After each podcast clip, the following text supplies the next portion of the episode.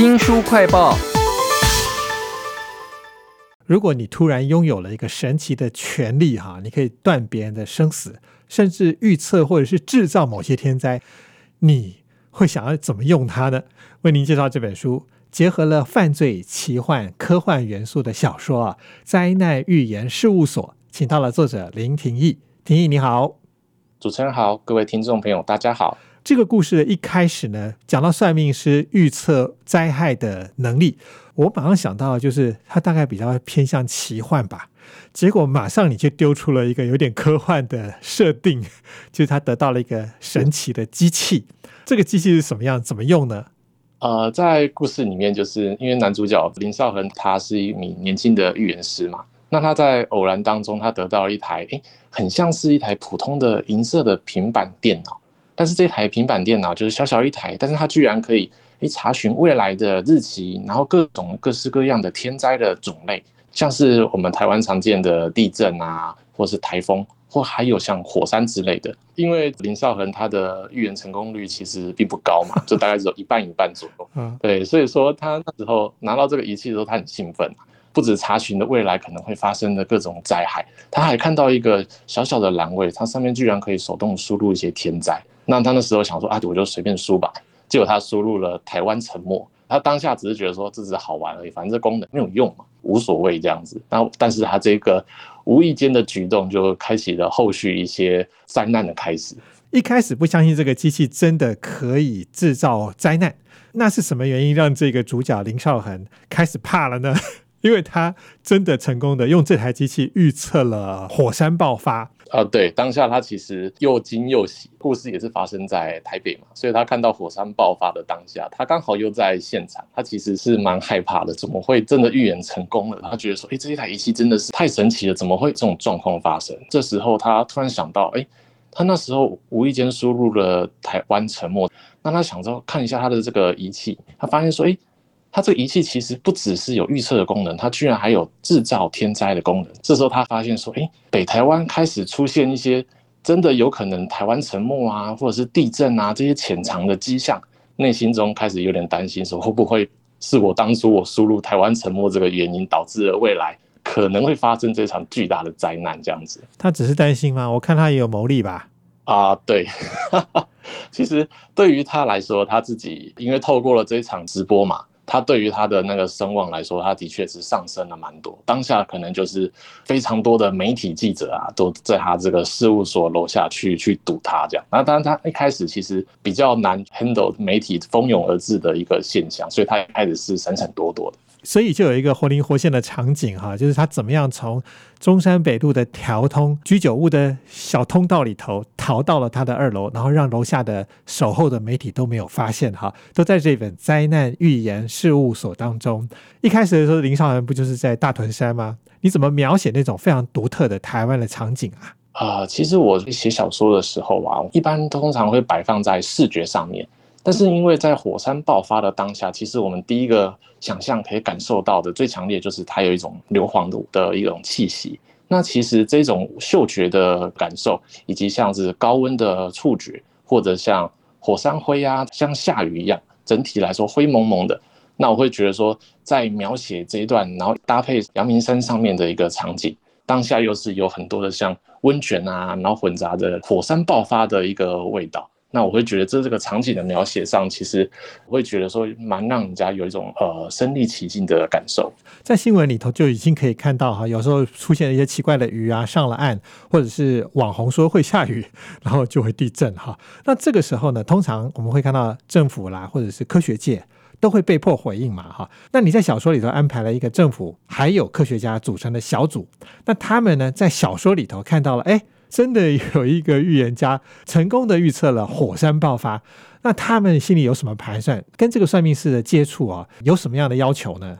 呃，其实我在写这一段的时候，我参考了蛮多呃现实生活的一个情况。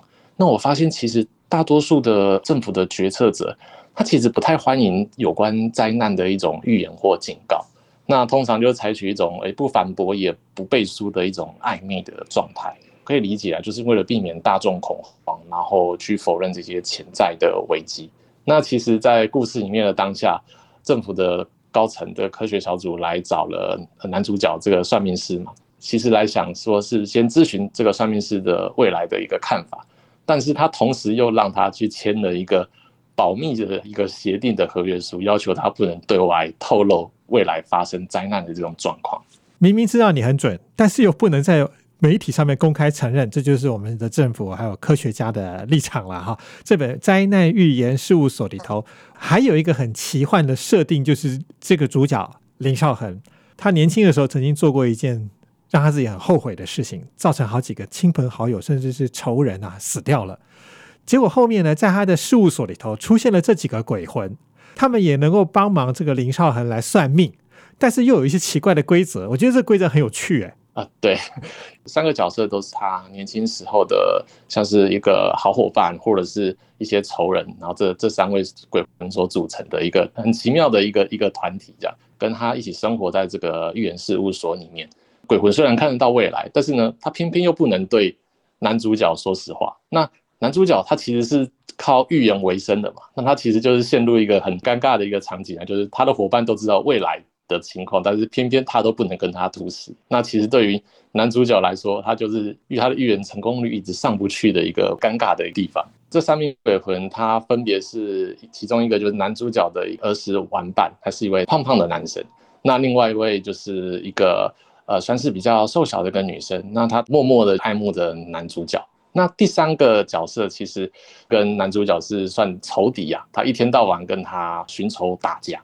那其实就是三个，其实都是在同样一场意外中，就是年轻的时候一场意外中逝世。那只有男主角独自存活。那后来这三名鬼魂又出现在事务所，都同时可以看得到未来的灾祸，但是他们不能直接对男主角透露未来的任何细节，否则将会危及鬼魂的存亡。呃，男主角必须要提高他的预言成功率嘛，所以说他只能用很多种。旁敲侧击的方式去问这些鬼魂说：“哎，你能不能透露一点啊？比如说，呃，跟他比较骂自己的鬼魂好朋友，他可能不小心透露太多，那又会担心说：哎，我这样会不会死掉？那可能他的爱爱慕他的女生的那个鬼魂，他有时候可能难免会想要帮他一下，可能有时候会故意讲一些哎看起来比较明显的错误，让男主角去推敲未来可能发生的灾祸。那当然。”最后一个就是他的那个仇敌嘛，那个仇敌永远就是默不吭声啊，在旁边吐槽他，他都不可能去 去帮他这样子。但是我看你的安排也蛮有趣的，有时候误打误撞，又让这个男主角在算命的时候多了一点意想不到的线索哈。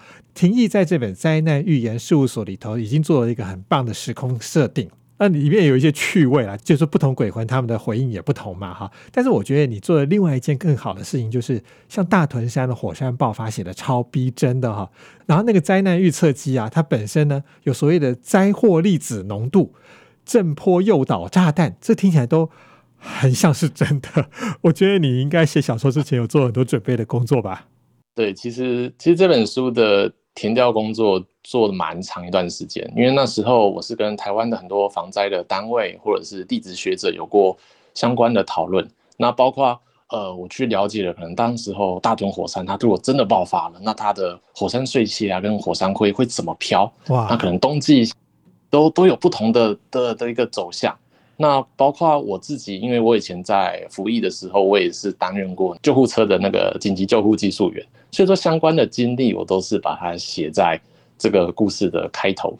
难怪这本灾难预言事务所在讲到跟台湾有关的灾难的时候，都活灵活现的啊！究竟后面会发生什么事情呢？欢迎大家来看这本书，也非常谢谢作家林廷义写了这本灾难预言事务所，谢谢您，谢谢主持人，谢谢各位听众朋友。也请记得帮我们新书快报按个赞、分享以及留言哦！我是周翔，下次再会。